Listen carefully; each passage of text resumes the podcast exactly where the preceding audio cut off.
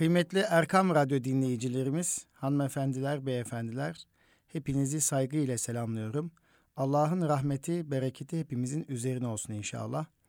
İstanbul Gönüllü Eğitimciler Derneği'nin katkılarıyla hazırlanan Eğitim Dünyası programında geçtiğimiz haftalarda okuduğumuz O Nasıl Öğretirdi yani Resulullah sallallahu aleyhi ve sellem nasıl öğretirdi Osman Nuri Topbaş Hoca Efendi'nin kitabından okumaya başlamıştık.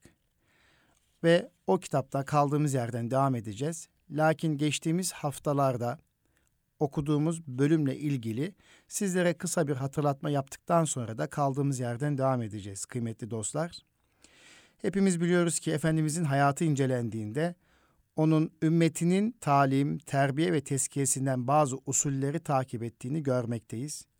Misallerden yola çıkılarak elde edilen bu eğitim öğretim usulleri her hususta olduğu gibi eğitim yolunda da Efendimiz'e ittiba etmeyi arzu eden müminler için, öğretmenler için, aileler için rehber vasfındadır. İşte bugün bu e, Resulullah sallallahu aleyhi ve sellem nasıl öğretirdi kitabından kaldığımız yerden devam etmeden önce geçtiğimiz haftalarda şunları öğrenmiştik. Onları kısaca sizinle sizinle paylaşmak ve onları hatırlatmak istiyorum kıymetli dostlar. Birincisi Resul birincisi tedricilik ilkesiydi. Yani tedricilik birden değil basamak basamak, derece derece yol almak demekti tedricilik. Bu çerçevede Resulullah sallallahu aleyhi ve sellem muhatabına karşı, öğrencilerine karşı, ashabına karşı e, birden değil basamak basamak, derece derece yol alarak yaklaşırdı. Onu paylaşmıştık. İkincisi muhatabı iyi tanımak, İnsan yetiştirme sanatı demiştik eğitim. İnsan ise Cenab-ı Hakk'ın her birinde farklı tecellilerini gösterdiği bir sanat eseridir. Her insan parmak izleri gibi farklıdır.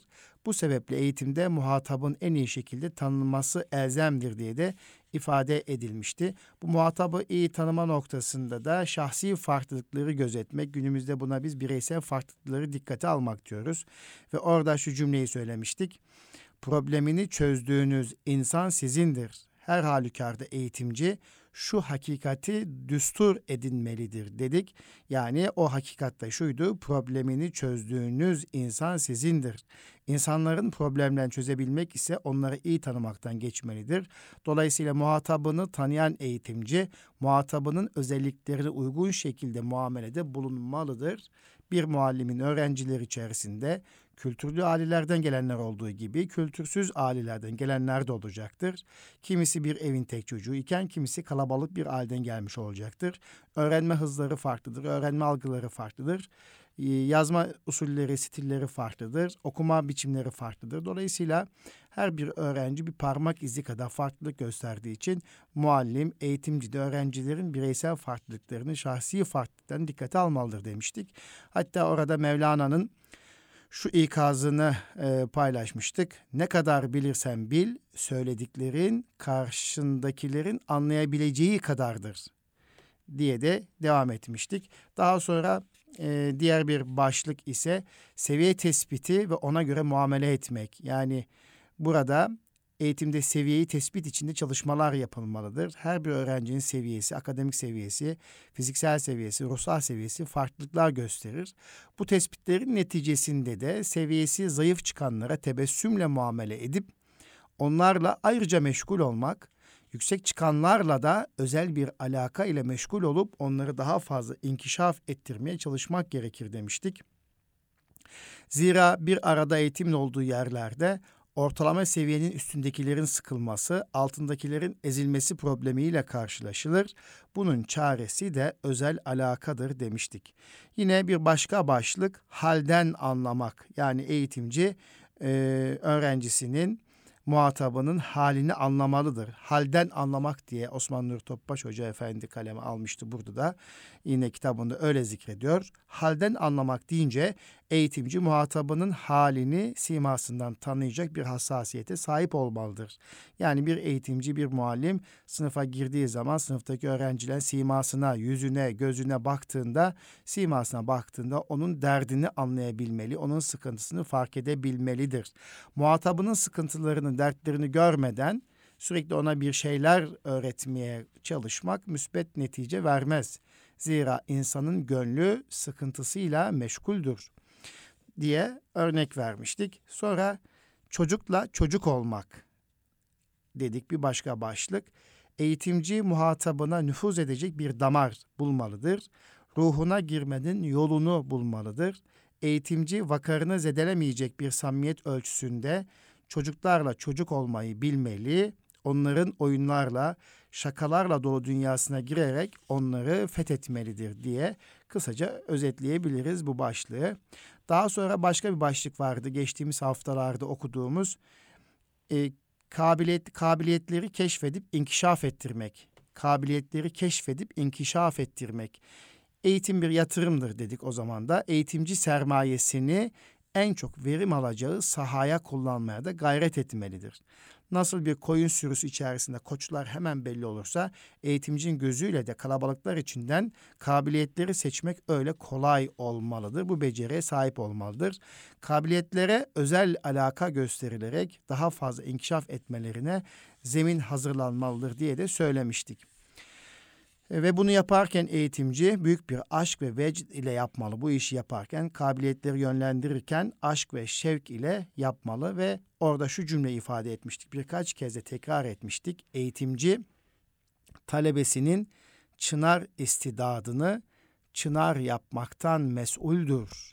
Hatta bodur istidadı varsa onu dahi inkişaf ettirmelidir cümlesini ifade etmiştik üzerine vurgu yapa yapa.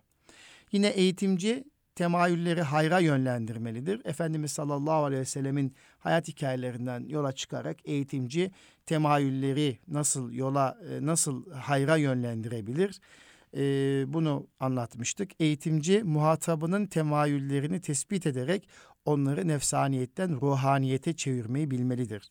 Mesela öğrenmeye kabiliyetli bir kişiyi takva içinde ilme yönlendirerek Allah'ın ayetlerini az bir bedel karşılığında değişecek kof bir bilgin olmaktan korumalıdır.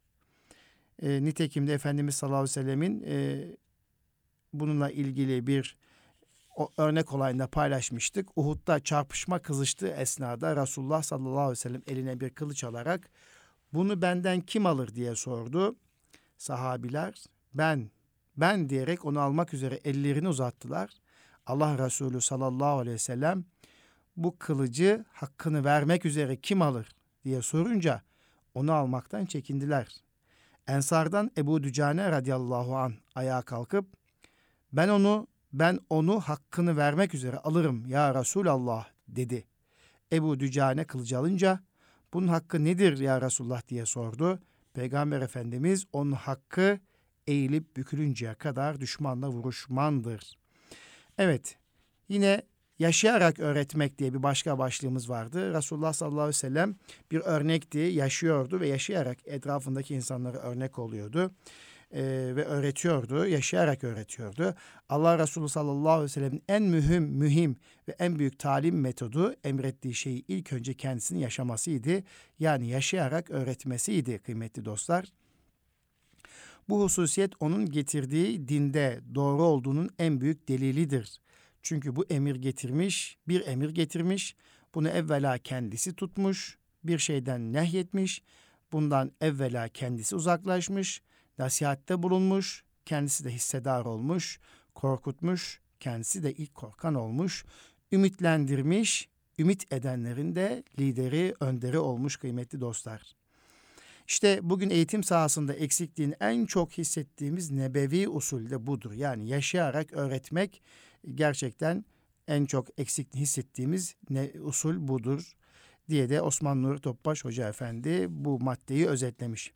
Kıymetli dostlar, geçen geçtiğimiz haftalarda bu başlıkları paylaşmıştık. Şimdi yaşayarak öğretmekle ilgili olarak e, diğer maddelerle devam edeceğiz. Nazariyatta ve satırlarda kalmamak. Yani yaşayarak öğretmenin alt başlığı olarak nazariyatta ve satırlarda kalmamak.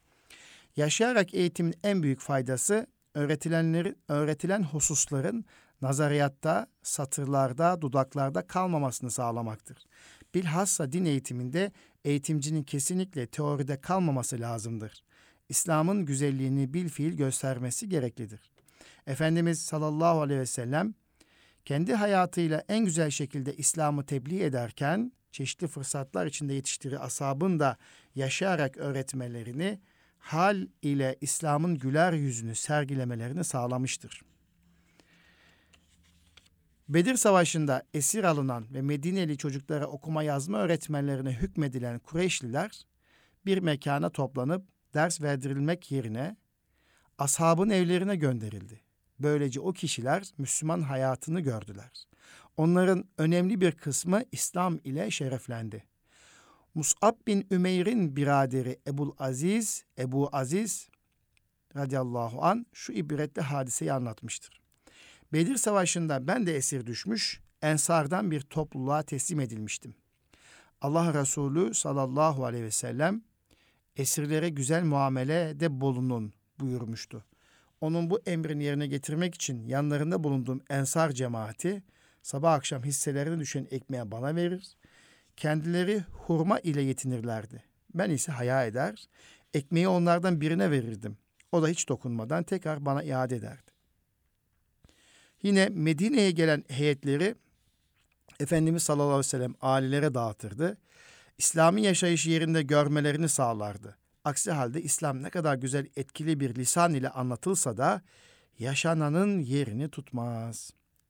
Hazreti Enes'in bildirdiğine göre Resulullah sallallahu aleyhi ve sellem muhacirlerin ve ensarın namaz erkanını kendisinden yakinen görüp öğrenebilmeleri için hemen peşinde namaza durmalarını isterdi.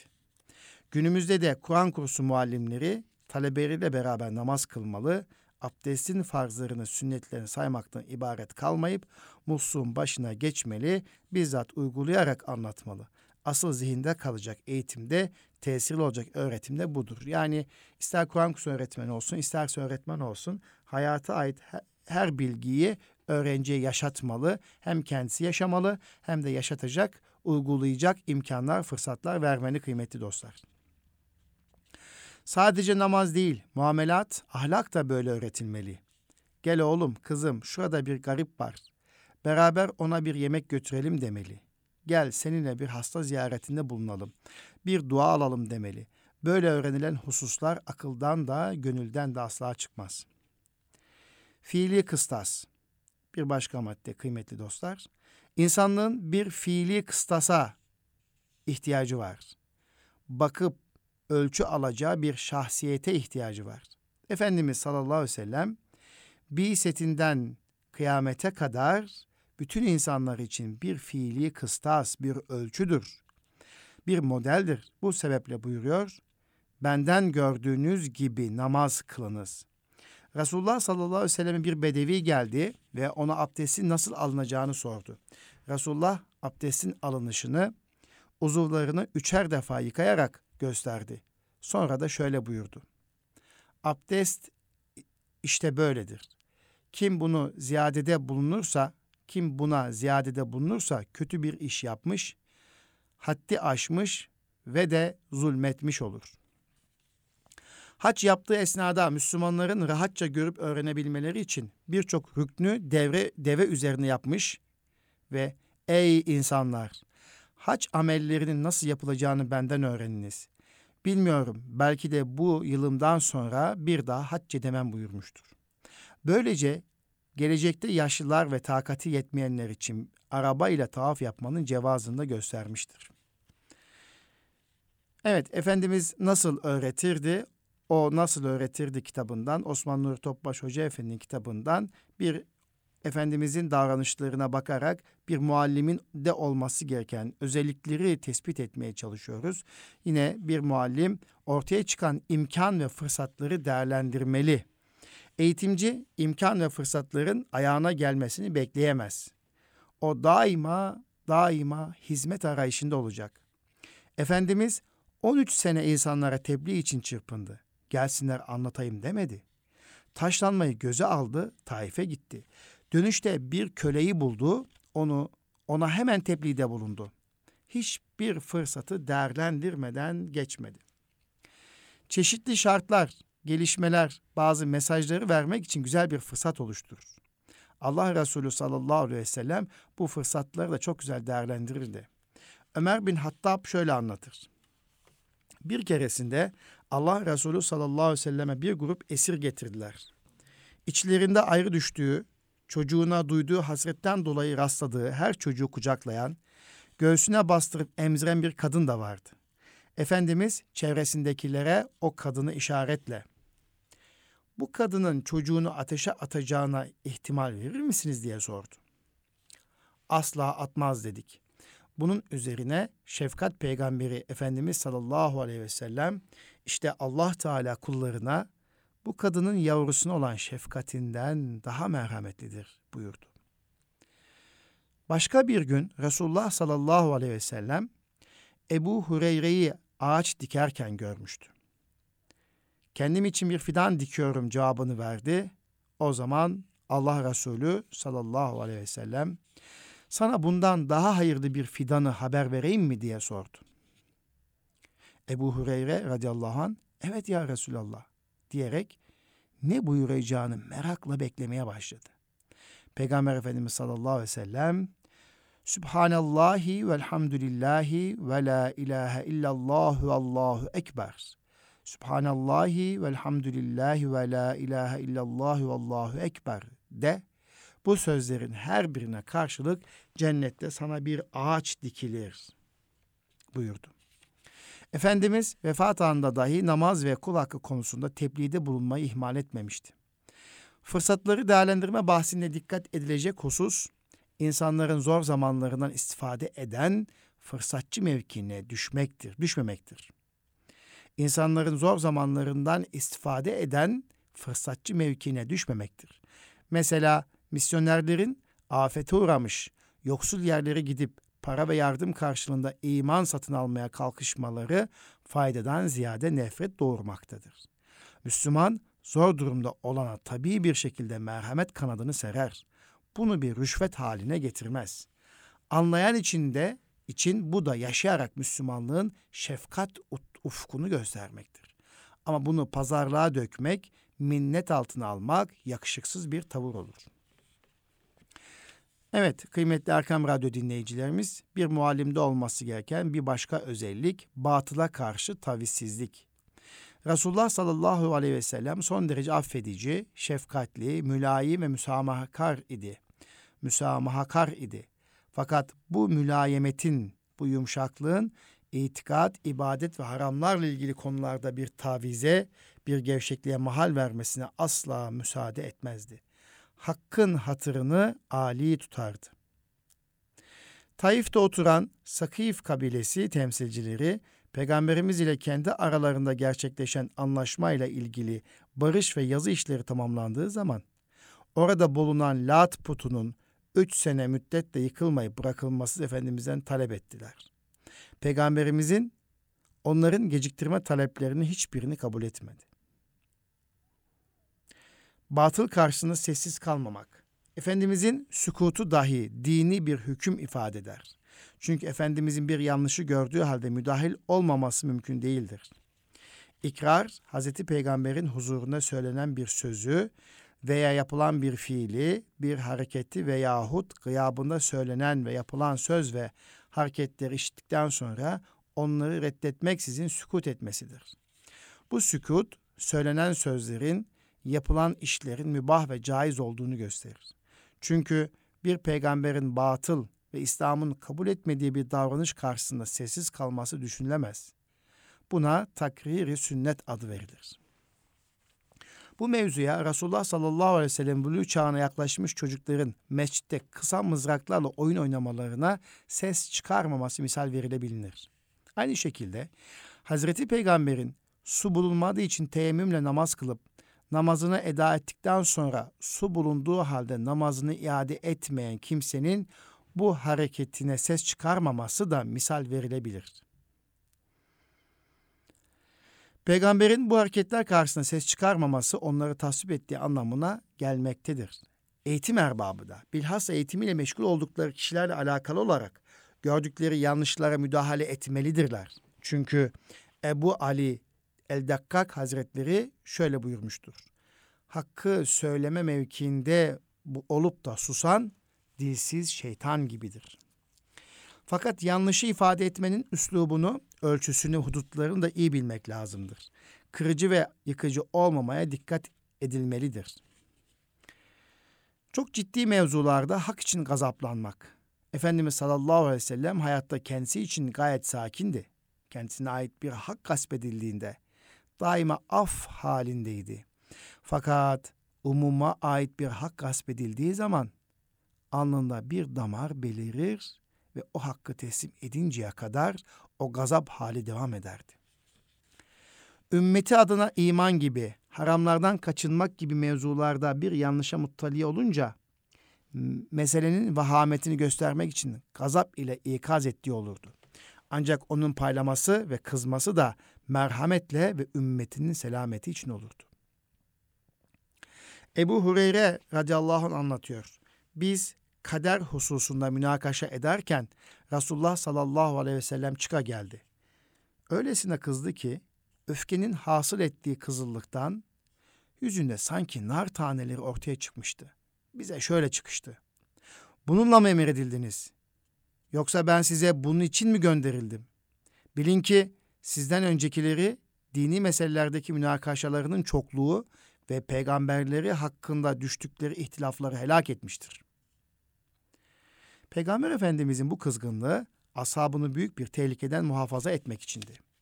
Eğitimciler de umumi bir şekilde tebessüm halini yansıtmaya dikkat etmek şartıyla ortaya çıkabilecek ciddi mevzuların vehametini göstermek adına asla kabalık ve şiddete varmayacak şekilde nefsi ve benliği de işin içine hiçbir şekilde katmadan tavırlarını öfkeli bir şekilde gösterme usulünü zaman zaman kullanmalıdır. Derhal ve fiilen müdahale. Allah Resulü bir devlet başkanı olarak putların kırılması, İslam'ın aleyhine çalışan kabilelere seriyeler göndermesi gibi mühim fiili müdahalelerde bulunmuştur.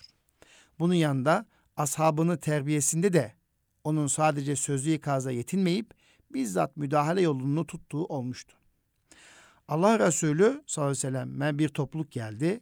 Aralarından bir adamı Abdülhacer yani taşın kulu diye çağırdıklarını duydu. O adama ismini sordu. Abdülhacer deyince hayır sen Abdullah'sın buyurdu. İbn Abbas radıyallahu anh anlattığına göre Resulullah sallallahu aleyhi ve sellem bir adamın elinde altından yapılmış bir yüzük gördü. Onu derhal çıkarıp attı ve biriniz tutup ateşten bir parçayı alarak eline takıyor. Biriniz tutup ateşten bir parçayı alarak eline takıyor buyurdu. Resulullah Efendimiz gidince adama yüzüğünü al, ondan faydalan dediler. O, hayır, vallahi ebediyen almayacağım. Onu Resulullah attı dedi. Baba ile evlat arasında da fiilen ve derhal müdahale tabidir. Çünkü babalar evlatların yetişmesi hususunda birinci derecede sorumluluğa sahiptir. Öğretmen öğrenci münasebetlerinde ise fiilen müdahale edilebilecek derecede samimiyet, teslimiyet ve ittiba sağlanmamışsa sözlü ikaz yetinmek daha doğru olacaktır. Burası çok önemli kıymetli Erkam Radyo dinleyicilerimiz. Öğretmen, öğrenci münasebetlerinde ise fiilen müdahale edilebilecek derecede samimiyet, teslimiyet ve ittiba sağlanmamışsa sözlü ikaz ile yetinmek daha doğru olacaktır. Batılı kaldırmaya öncelik vermek. İslam'ın ilahi ahkamı vaaz etme usulünde önce batılı temizlemek, sonra hakkı ikame etmek vardır. Kelime-i tevhidin manası da böyledir. Diyelim ve kıymetli Erkam Radyo dinleyicilerimiz, şimdi reklam arası diyoruz. Daha sonra görüşmek dileğiyle efendim. Kıymetli Erkam Radyo dinleyicilerimiz, hanımefendiler, beyefendiler, o nasıl öğretirdi? Resulullah sallallahu aleyhi ve sellem nasıl öğretirdi? Osman Nuri Topbaş Hoca Efendi'nin kitabından bir muallimde, bir öğretmende olması gereken özellikleri sıralamaya çalışıyoruz. Resulullah'ın hayatına bakarak bir öğretmende, bir muallimde olması gereken özellikleri sıralamaya çalışıyoruz. Ve e, burada da şu maddeye geldik. Resulullah sallallahu aleyhi ve sellem batıla karşı tavizsizdi. Batıla karşı tavizsiz olurdu. Batılı karşısında sessiz kalmazdı ve bununla ilgili derhal ve fiilen olumsuzluklara müdahale ederdi ve batılı kaldırmaya öncelik verirdi hususunda yine kaldığımız yerden devam ediyoruz. İslam'ın ilahi ahkamı vaaz etme usulünde önce batılı temizlemek, sonra hakkı ikame etmek vardır. Kelime-i tevhidin manası da böyledir. La ilahe kalpten batıllar çıkacak. İllallah. Cenab-ı Hakk'ın cemali tecellileri o kalpte zemin bulacak. Bu sebeple iman mevzunda Fahri Kainat sallallahu aleyhi ve sellem Efendimiz hiçbir taviz göstermezlerdi. Çünkü İslam tevhidi emreder, tevhidin ise ortaklığa tahammülü yoktur. Çünkü ortaklık acizlik demektir. Cenab-ı Hak ise mütealdir. Muhalefetüllil havadis sıfatının ifade ettiği üzere mahlukata benzemekten münezzehtir. Efendimiz cahiliye toplumunun hurafelerini de kökünden söküp atmaya gayret etti. Mesela Hazreti Peygamber sallallahu aleyhi ve sellem Efendimizin oğlu Hazreti İbrahim vefat ettiği gün güneş tutulmasının gerçekleştiği bir gündü. Ashabtan bazıları Hazreti Peygamber sallallahu aleyhi ve sellemin oğlu Hazreti İbrahim vefat ettiği için güneş tutuldu dediler. Hazreti Peygamber sallallahu aleyhi ve sellem ashabın bu tespitlerini tasvip etmeyerek güneş de ay da bir kimsenin ölümü veya doğumu ile tutulmaz. Onlar Allah'ın varlığını gösteren ayetlerdendir buyurdular. Resulullah sallallahu aleyhi ve sellemin tahsiye ettiği yanlış inançlardan biri de gaybın bazı kimseler tarafından bilinebileceği inancıdır. Hazreti Ayşe validemiz şöyle der. Bazı insanlar Resulullah sallallahu aleyhi ve sellem Efendimiz'e kahinlerin kehanetleri hakkında soru sordular. Resul-i Ekrem Efendimiz söylediklerinin aslı yoktur buyurdu. Bunun üzerine ey Allah'ın Resulü ama onların geleceğe ait verdikleri bazı haberler söyledikleri gibi çıkıyor dediler. Hazreti Peygamber sallallahu aleyhi ve sellem ise şu mukabelede bulundu. Onların bu tür haberleri görevli meleğin ilham ettiği gerçeklerdendir. Bir cin onu meleklerden kaparak kahin dostunun kulağına fısıldar. Kahinler ise bir doğruya yüz yalan karıştırır ve halka sunarlar. Bugün de eğitimciler batıl inançlara, hurafelere, imanı zedeleyecek kalbi temayüllere karşı net bir tavır sergilemelidir.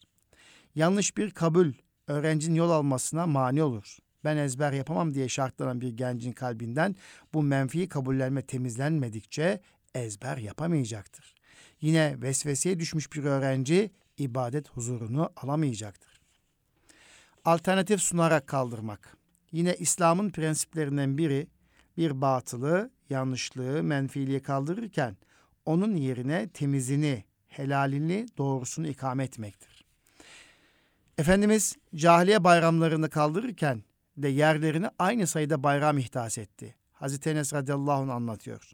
Resulullah sallallahu aleyhi ve sellem Medine'ye geldiğinde Medinelerin iki bayram günleri vardı. O günlerde oynayıp eğlenirlerdi.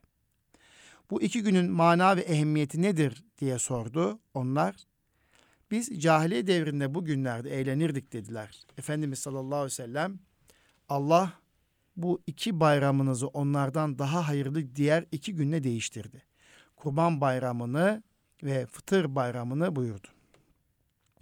Bu usul bilhassa yeni yetişmekte olan çocukların terbiyesine büyük bir ehemmiyet arz eder.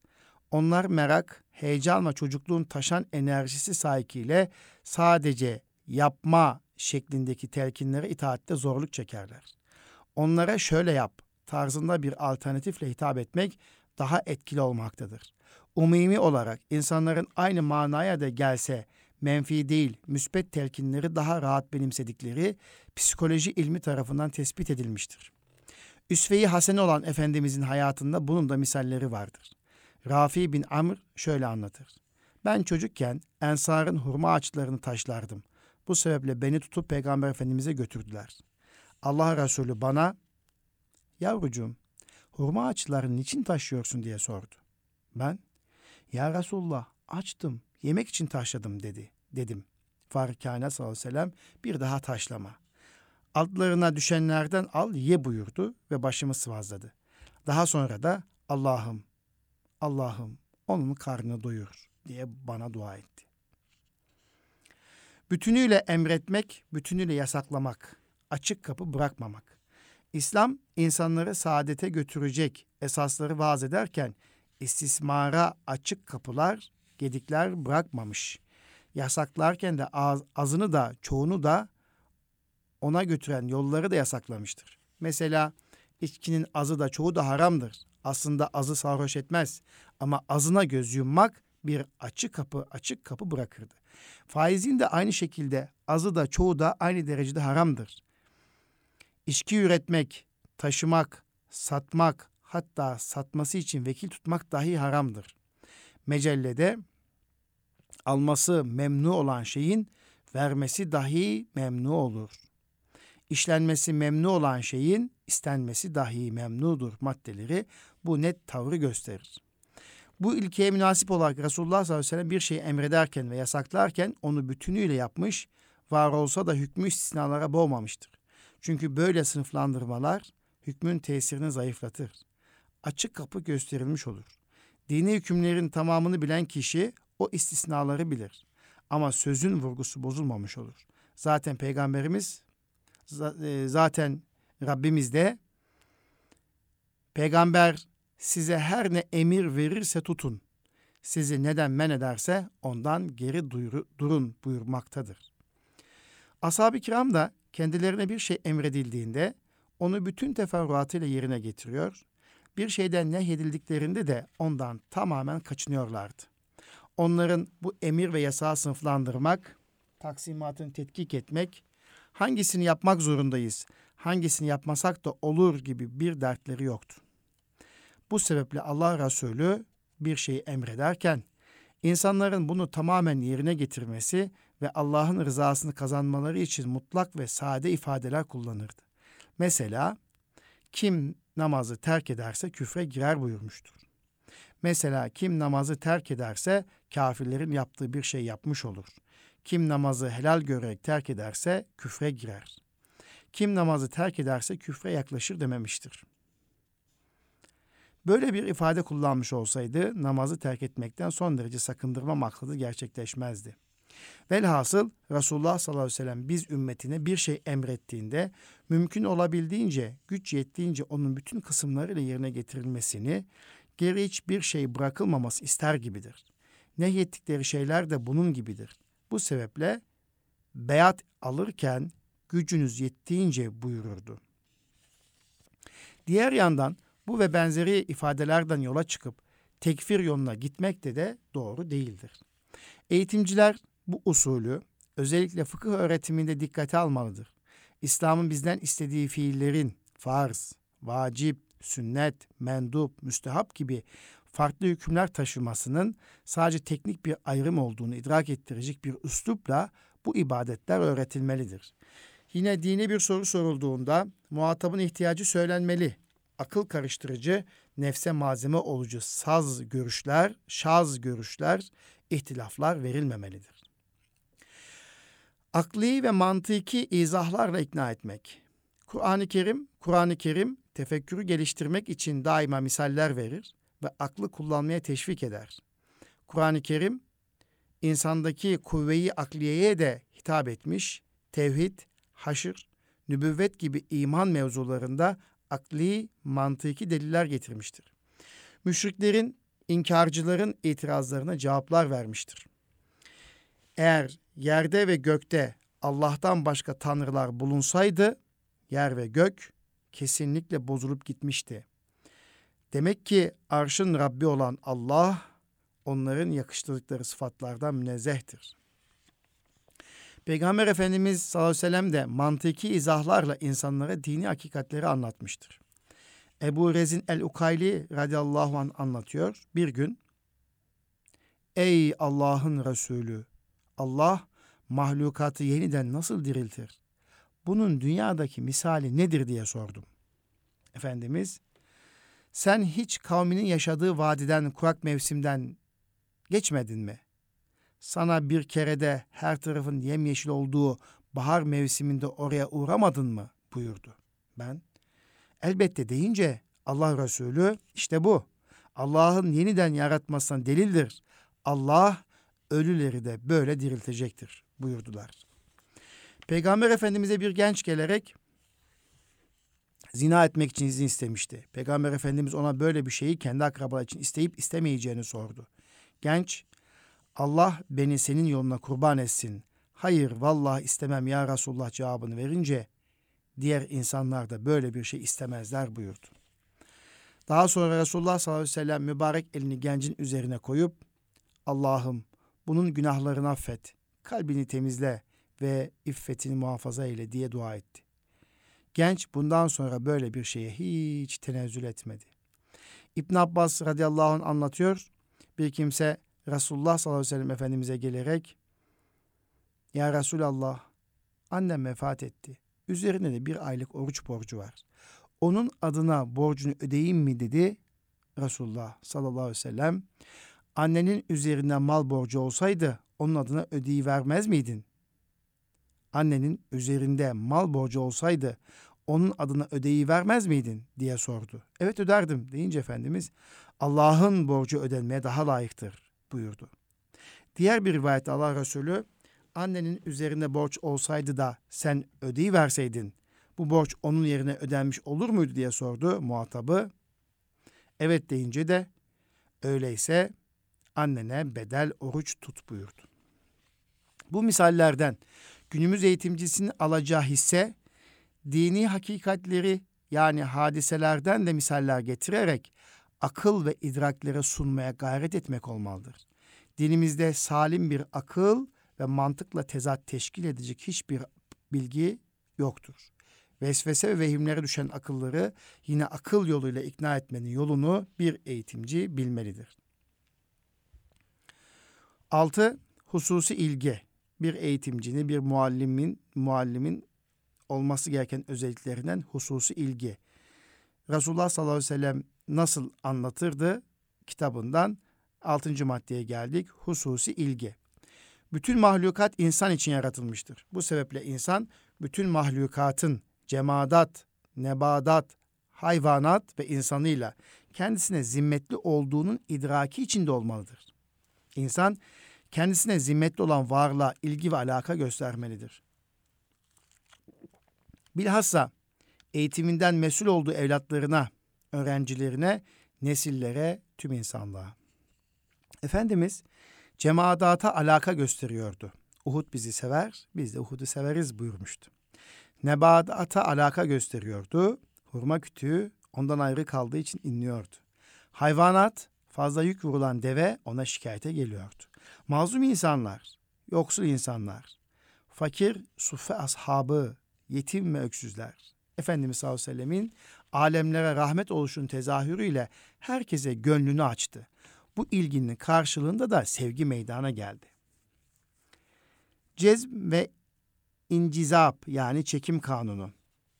Bir botanikçinin seminerinde dinledim. Bir bahçıvan tırpanla gidip otları biçmeye başladığında bitki içinde deveran artar, sirkülasyon artar diyor. Yine bir deney yapıyorlar. Bir botanikçi üç tane aynı büyüklükte saksıyı eşit ve aynı açıda ışık altına koyar.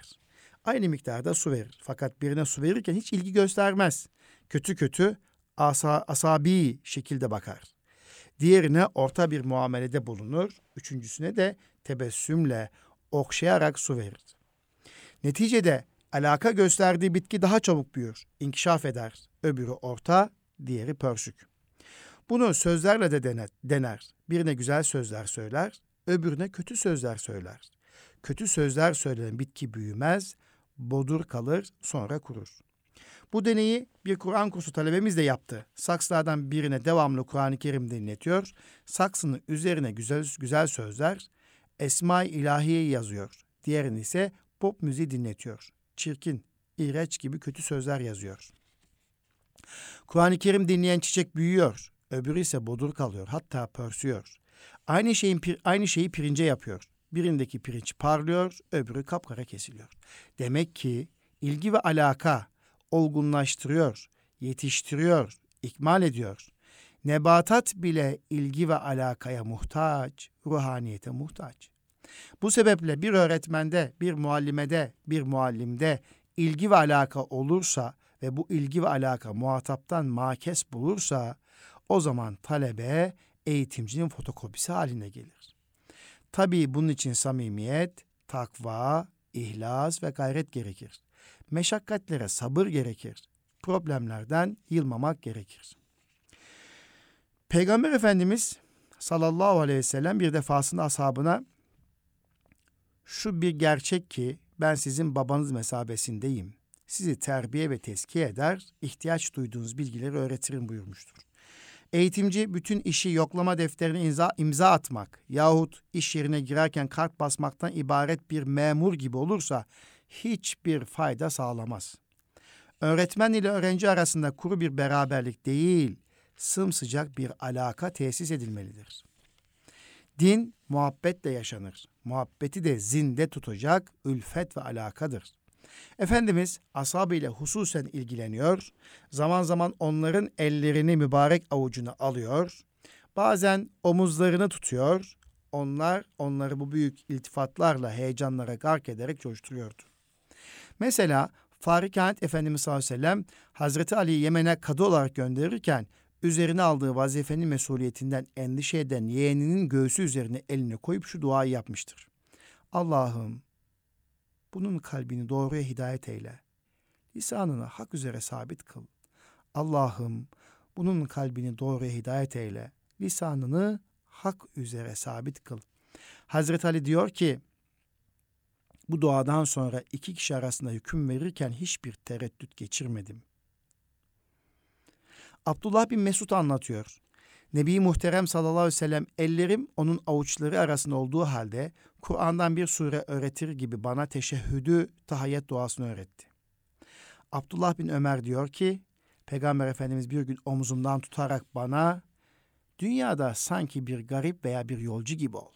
Kendini kendini kabir ehlinden say buyurdu.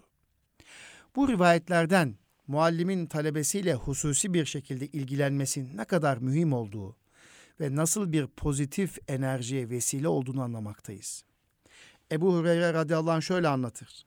Bir gün Resulullah ashabına şu kelimeleri kim benden alıp onlarla amel edecek ve onlarla amel edecek kişilere öğretecek buyurdu. Bir gün Resulullah sallallahu aleyhi ve sellem ashabına şu kelimeleri kim benden alıp onlarla amel edecek veya onlarla amel edecek kişilere öğretecek buyurdu. Ben hemen atılıp ben ey Allah'ın Resulü dedim. Resulullah sallallahu aleyhi ve sellem elimden tuttu ve şu beş şeyi saydı. Bir, haramlardan sakınırsan Allah'ın en abid kulu olursun. İki, Allah'ın sana olan taksimatına rıza gösterirsen insanların en zengini olursun. Üç, komşuna ihsanda bulun, mümin olasın. Komşuna ihsanda bulun yani güzel muamele et ki kamil bir mümin olasın. 4. Kendin için istediğini başkaları için de iste ki kamil bir Müslüman olasın. Fazla gülme çünkü fazla gülmek kalbi öldürür. Enes der ki Yemen halkı Efendimiz'e geldi ve bizimle birlikte birini gönder de bizlere sünneti seniyeyi İslam'ı öğretsin dediler. Resulullah sallallahu aleyhi ve sellem Ebu Ubeyde bin Cerrah'ın elini tutup bu şu ümmetin güvenilir kişisidir buyurdu ve Yemenlilerle birlikte onu gönderdi. Allah Resulü sallallahu aleyhi ve sellemi takip eden günümüz eğitimcileri de öğrencilerine bilhassa kabiliyetli öğrencilerini yakın alaka göstererek onları canlandırmalıdır. Sözlü takdir. Muhatabı sözlü olarak takdir etmek de hususi alakanın içerisinde mütalaa edilmelidir. Sahabe Efendimizin en küçük bir arzusuna anam babam sana feda olsun ya Resulallah diyerek koşuyordu. Peygamber Efendimiz de ulvi ölçülerle yetişen asabını takdir ediyordu. İşte müstesna bir misal. Saat bin Ebi Vakkas fari kainatın yanında müşriklere durmadan ok yağdırıyor. Varlık Nur Efendimiz de at ya saat, at ya saat, babam ve anam sana feda olsun buyuruyordu. Buna şahit olan Hazreti Ali, ben Nebi sallallahu aleyhi ve sellemin saat haricinde hiç kimse için babam ve anam sana feda olsun dediğini duymadım demiştir. Sadece özel yetiştirdiği güzide ashabını değil, elleri nasırlı bir çiftçi olan sahabisini de takdir ediyordu. Allah Resulü Tebük'ten dönerken Saad bin Ensari kendisini karşıladı. Allah Resulü sallallahu aleyhi ve sellem onunla müsafaha yaptı. ellerinin nasırlaşmış olduğunu görünce elin neden böyle diye sordu. O da bunlar kürek ve çapa izidir. Bunlarla çalışıp alemin nafakasını kazanıyorum dedi. Resulullah sallallahu aleyhi ve sellem bunlar ateşin temas etmeyeceği ellerdir buyurdu. Takdir muhatabın şevk ve gayretini artırır. Eğitimciler hak eden öğrencilerini anne babalar layık olan evlatlarını takdirden mahrum etmemelidir. Evet, kıymetli Erkam Radyo dinleyicilerimiz, hanımefendiler, beyefendiler, bugün Osman Nuri Topbaş Hoca Efendi'nin o nasıl öğretirdi derken Resulullah sallallahu aleyhi ve sellem nasıl öğretirdi kitabından muallimlerin, öğretmenlerin kişilik kişisel özelliklerini ve mesleki özelliklerini bulmaya çalıştık ve bununla paylaşımda bulunduk. Kitap kitabın iki bölümünü okuduk. İnşallah bir sonraki programımızda da kalan sayfalarını okuduktan sonra özetleyeceğiz. Rabbim okuduklarımızı anlamayı, anladıklarımızı amel etmeyi ve hakiki eğitimci olmayı ve eğitimci olmanın sırrına vakıf olan kullarından olmayı nasip eylesin diyor. Her bir çocuğumuzun güzel öğretmenlerle, güzel eğitimcilerle karşılaşmasını diliyor. Bir sonraki Eğitim Dünyası programında buluşmak dileğiyle kalın sağlıcakla efendim. Allah'a emanet olunuz.